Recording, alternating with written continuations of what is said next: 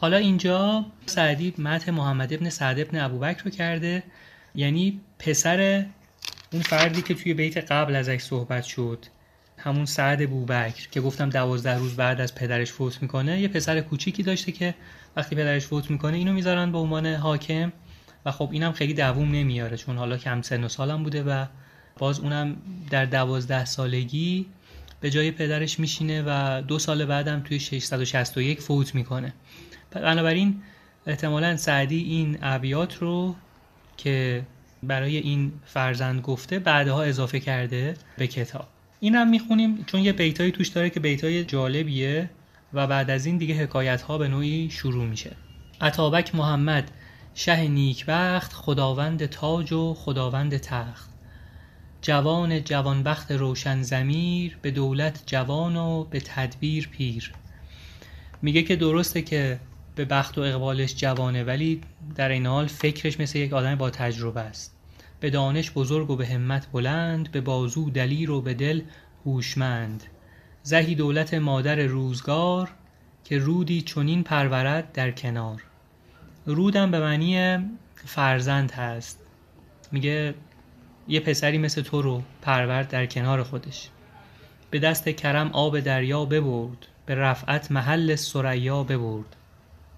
زهی چشم دولت به روی تو باز سر شهریاران گردن فراز. صدف را که بینی ز دردانه پر نه آنقدر دارد که یک دانه در.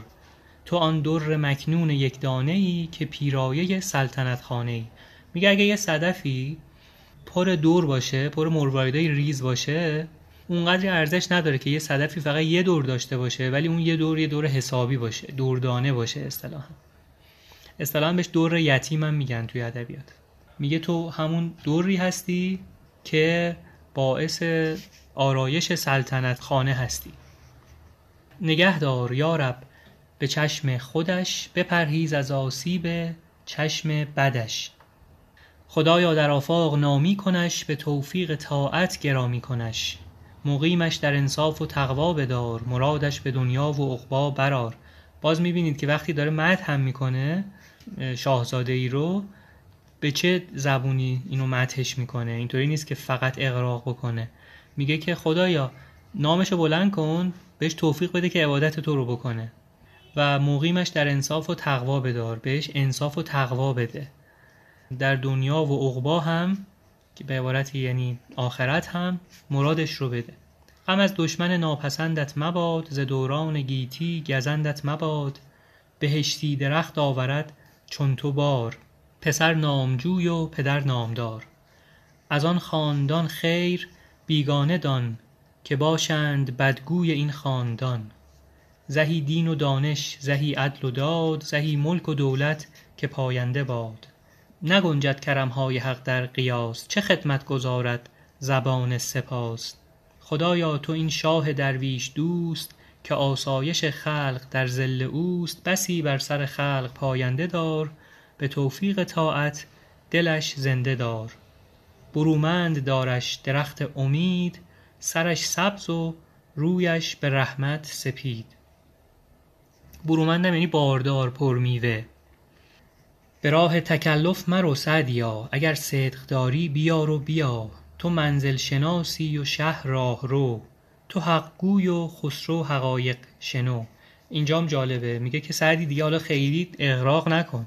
اگه واقعا صادقانه داری حرف می‌زنی اون صدق تو بیار وسط. تو منزل شناسی یعنی تو از راه سلوک خبر داری و شاه هم یه کسیه که در این راه داره حرکت می‌کنه. تو حق گوی و خسرو حقایق شنو. تو حرف حق می‌زنی خسرو هم این حقایق رو میشنوه. چه حاجت که نه کرسی آسمان نهی زیر پای قزل ارسلان. مگو پای عزت بر افلاک نه بگو روی اخلاص بر خاک نه. اینجام داره یه تعریض یه کنایه می‌زنه به زهیر فاریابی شاعر قرن شیش که در مدح قزل ارسلان پادشاه زمان خودش گفته که نه کرسی فلک نهد اندیشه زیر پای تا بوسه بر رکاب قزل ارسلان زند. یک بیت حالا بیتیه که خیلی مشهور هم است و خیلی اغراق توشه. میگه اندیشه من این نه کرسی فلک و این نه طبقه آسمان رو زیر پاش می‌ذاره تا بتونه بر پای پادشاه که قزل ارسلان باشه بوسه بزنی. تو انقدر قدرت بالاست. حالا سعدی میگه اصلا چه حاجت که همچین حرفایی رو بزنی اقراق بکنی. به جاش اینو بگو. مگو پای عزت بر افلاک نه. بگو روی اخلاص بر خاک نه. اگه می‌خوای حرفی بزنی به درد بخوره بگو آقا خدا رو سجده کن. به طاعت بنه چهره بر آستان که این است سرجاده راستان. میگه اگر دنبال یه جاده راست میگردی جاده درست میگردی سر طاعتت رو بر آستان درگاه خدا بذار. اگر بنده ای سر بنین در بنه کلاه خداوندی از سر بنه. میگه اگر بنده هستی سرت رو بذار بر این درگاه و کلاه پادشاهی رو بذار کنار وقتی که به درگاه خداوند رو می‌کنی. به درگاه فرمانده زلجلال چو درویش پیش توانگر بنال. چو طاعت کنی لبس شاهی مپوش. لبس هم یعنی همون لباس. چو درویش مخلص برآور خروش که پروردگارا توانگر تویی. توانای درویش پرور تویی. میگه اگه قراره که طاعت بکنی و اگه قرار عبادت بکنی اتفاقا لباس شاهی تو درار مثل یه درویشی که نیازمند یک بزرگیه فریاد برآور که خدا یا توانگر واقعی تویی. من یه درویشی هم که نیاز به تو دارم. نه کشور خدایم نه فرمانده هم یکی از گدایان این درگه هم. تو بر خیر و نیکی دهم دسترس وگرنه چه خیر آید از من بکس باز اینجا همون نگاه سعدی هست. میگه تو به من خیر و نیکی بده وگرنه چه خیری به مردم می‌رسه؟ دعا کن به شب چون گدایان به سوز اگر می‌کنی پادشاهی به روز. کمر بسته گردن کشان بر درت تو بر آستان عبادت سرت.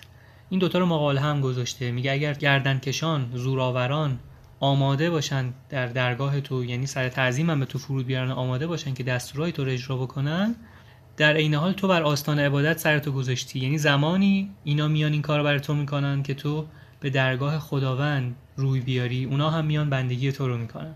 زهی بندگان را خداوندگار خداوند را بنده حق گذار میگه که خوشا خداوندگارانی را یعنی پادشاهانی رو که بنده خدا هستند و خودشون هم کلی با اینکه بنده دارن ولی خودشون بنده خداوند هستن.